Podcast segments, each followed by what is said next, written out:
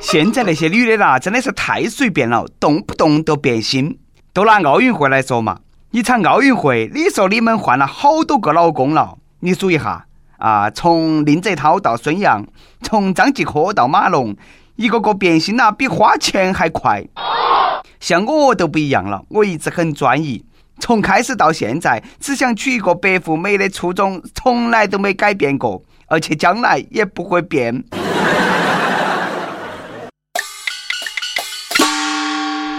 各位听众，各位网友，大家好，欢迎来收听由网易新闻客户端“轻松一刻”频道为你首播的《轻松一刻》语音版。我是除了专一一无所有的单身主持人，来自 FM 一零零四南充综合广播的黄涛。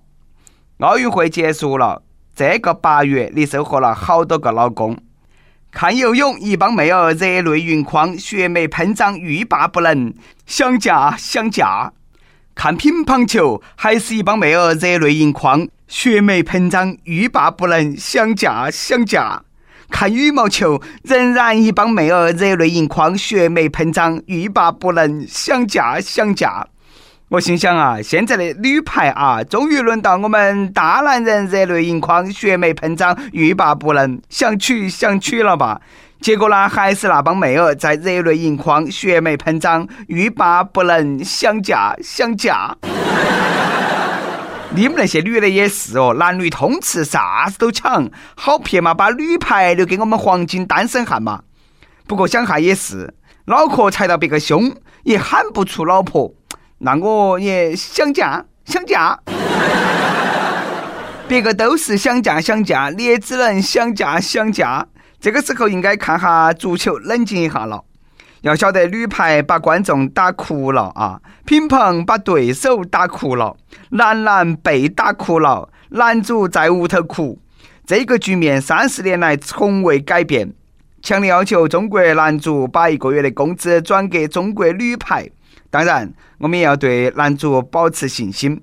如果有一天，我说是如果啊，中国足球拿了世界杯冠军，我一定要托梦给我的子孙。让他们给我烧个电视机啊，烧点鸭脖、啤酒那些。随着里约奥运会结束了，跟老公们的爱情故事呢也结束了。每日一问：奥运会结束了，有没得哪个瞬间让你记忆犹新、泪流满面？一句话来总结下这一届的奥运会吧。我先来，这届奥运会虽然说金牌榜我们第三，但是狗粮榜我们第一。狗粮不限量，管饱。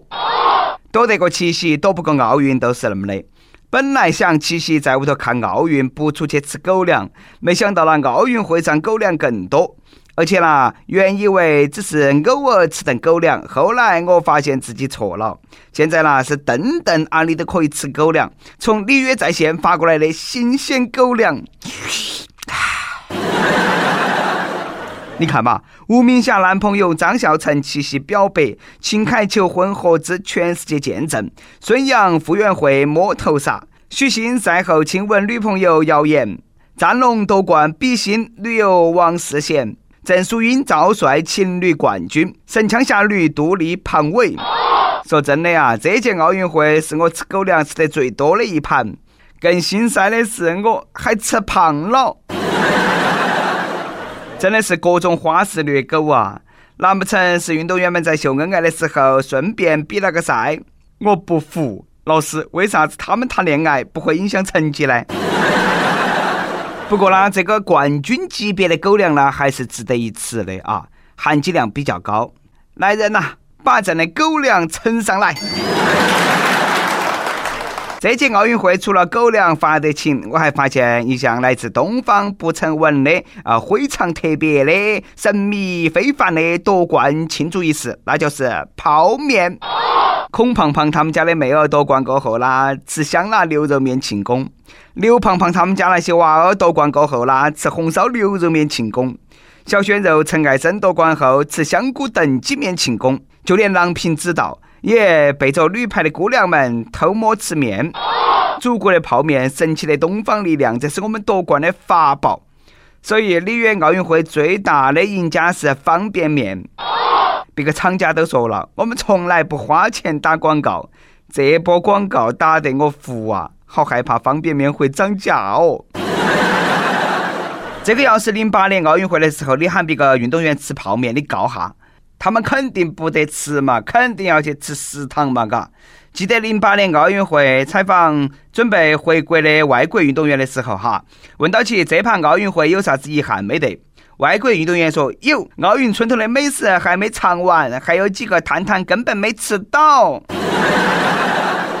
那这届奥运会的饭有好难吃，当然要求也不能太多啊，毕竟主办方他们穷，能够提供开水都不错了。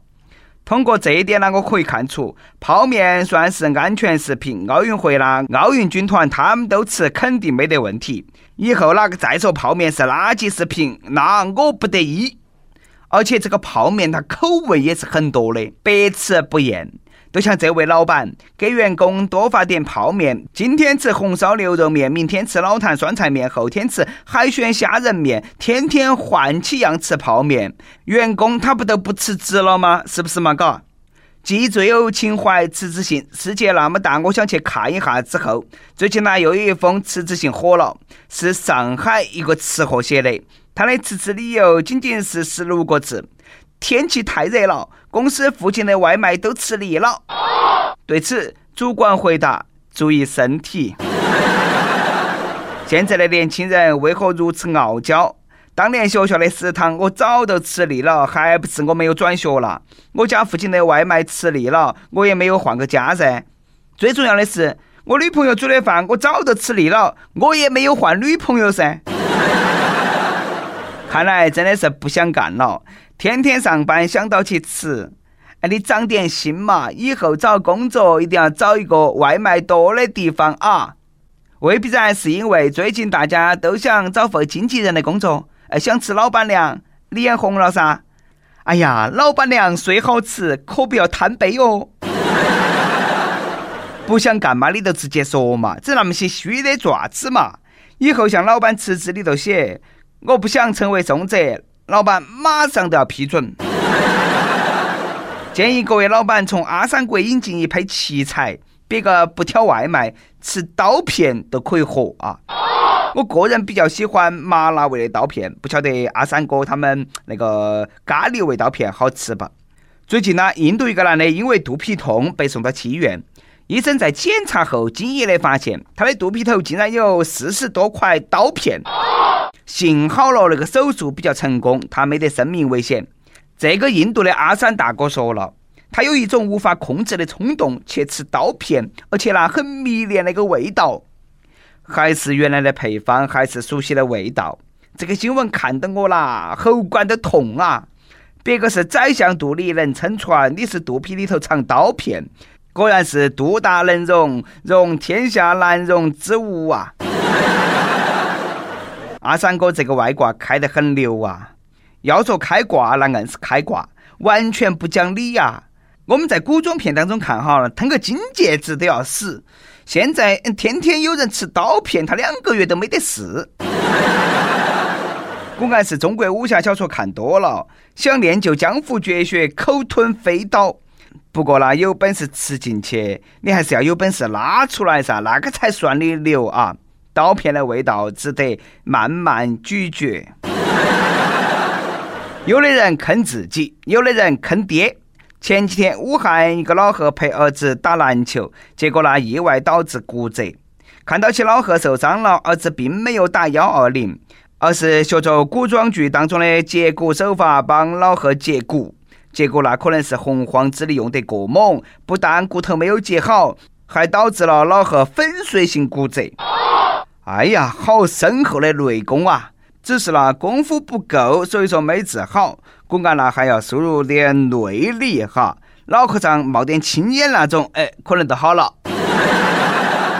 不过呢，别个那个是脱臼了，可以搬一下。你这个是骨折呀，大哥！我猜呢，这对父子感情一定很好。他老贺也是人好了，要是我啊，早一耳巴子扇过去了。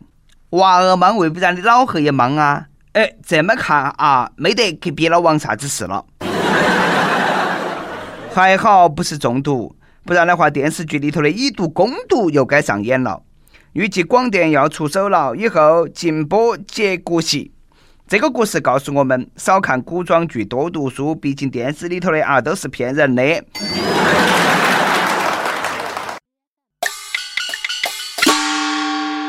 跟帖 UP 榜上，请问你有邻居吗？你和邻居发生过哪些好玩的、不好玩的、愉快的、不愉快的事情？